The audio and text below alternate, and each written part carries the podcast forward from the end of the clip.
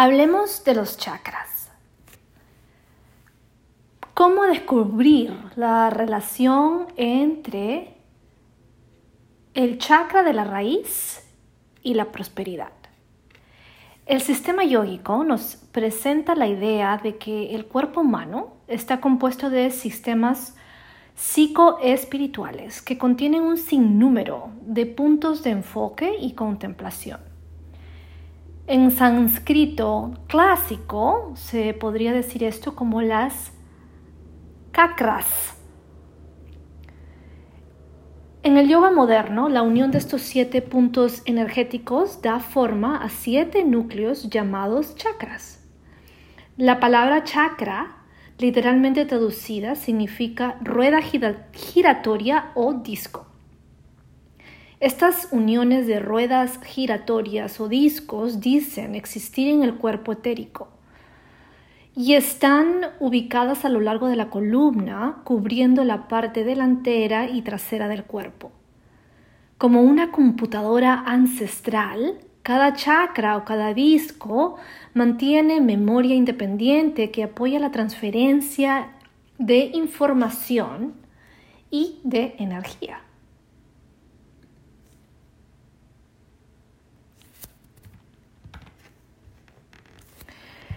Sobre todo de la energía necesaria para engranar las cualidades específicas de cada disco, que van desde la identidad como seres vivos hasta la evolución de niveles espirituales y de conciencia.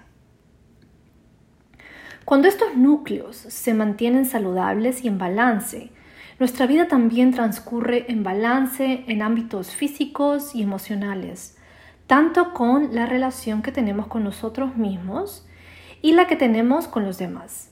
Se podría decir entonces que los chakras dan forma a nuestro comportamiento, vida emocional y construyen la estructura de nuestro cuerpo físico y personalidad.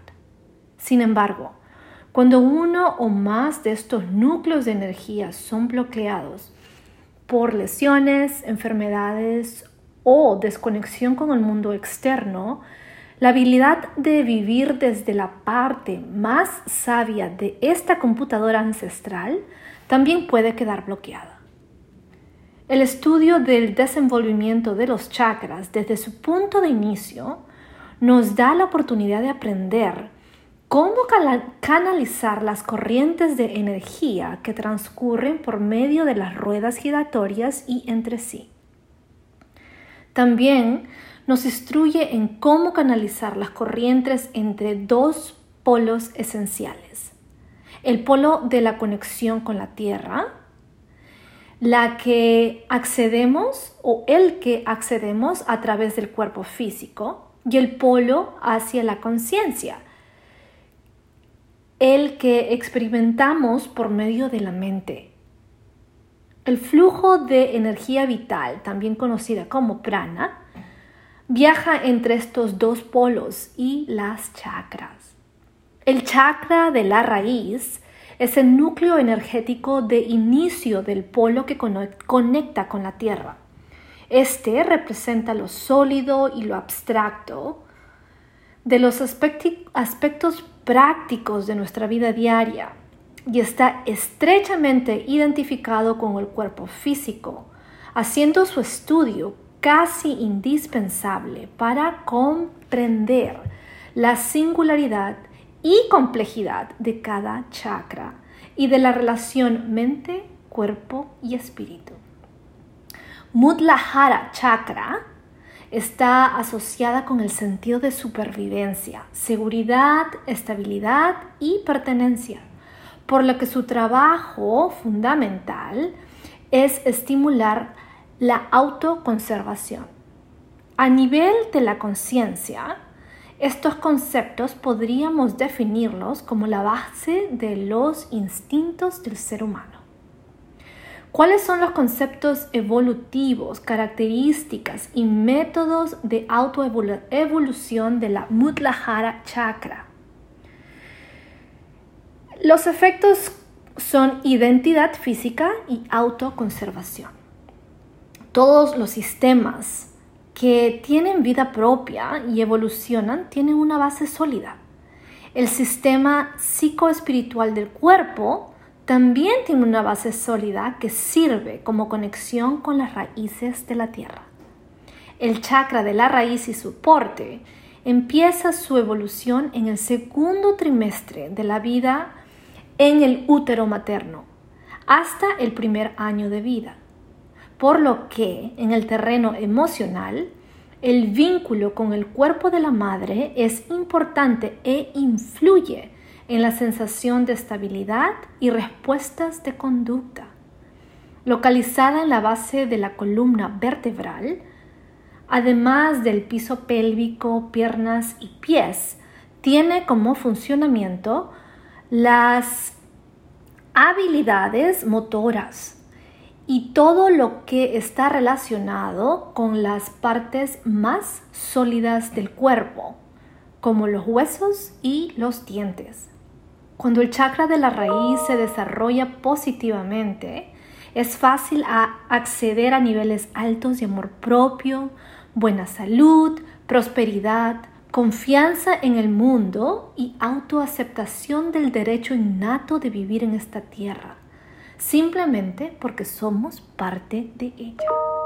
Sin embargo, cuando este chakra está en desbalance, el miedo es el generador de reacciones cargadas de agresividad que estimulan una continua y desgastante lucha interna para satisfacer necesidades de sobrevivencia y seguridad.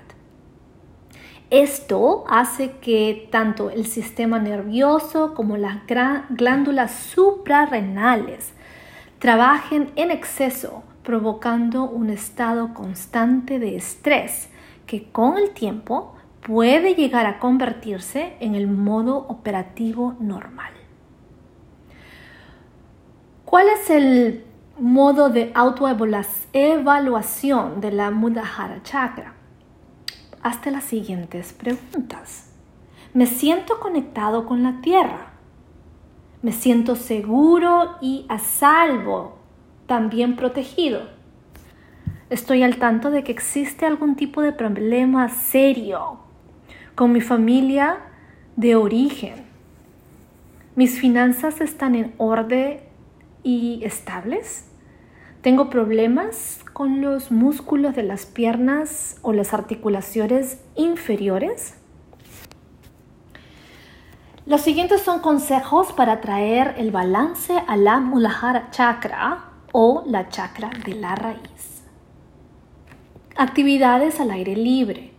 Siéntete conectado a la tierra caminando descalzo, de preferencia en el césped o la arena del mar y utilizando ropa de colores rojos.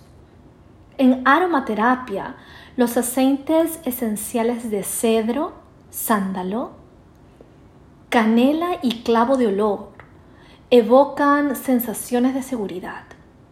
La respiración consciente que podemos utilizar, también conocida como pranayama, es la respiración de tres capas o dirga pranayama.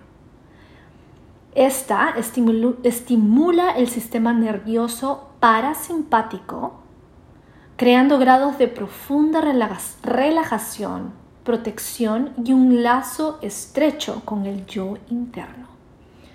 En meditación se recomienda la, meditación guiada y anclada en los sentidos y concentración.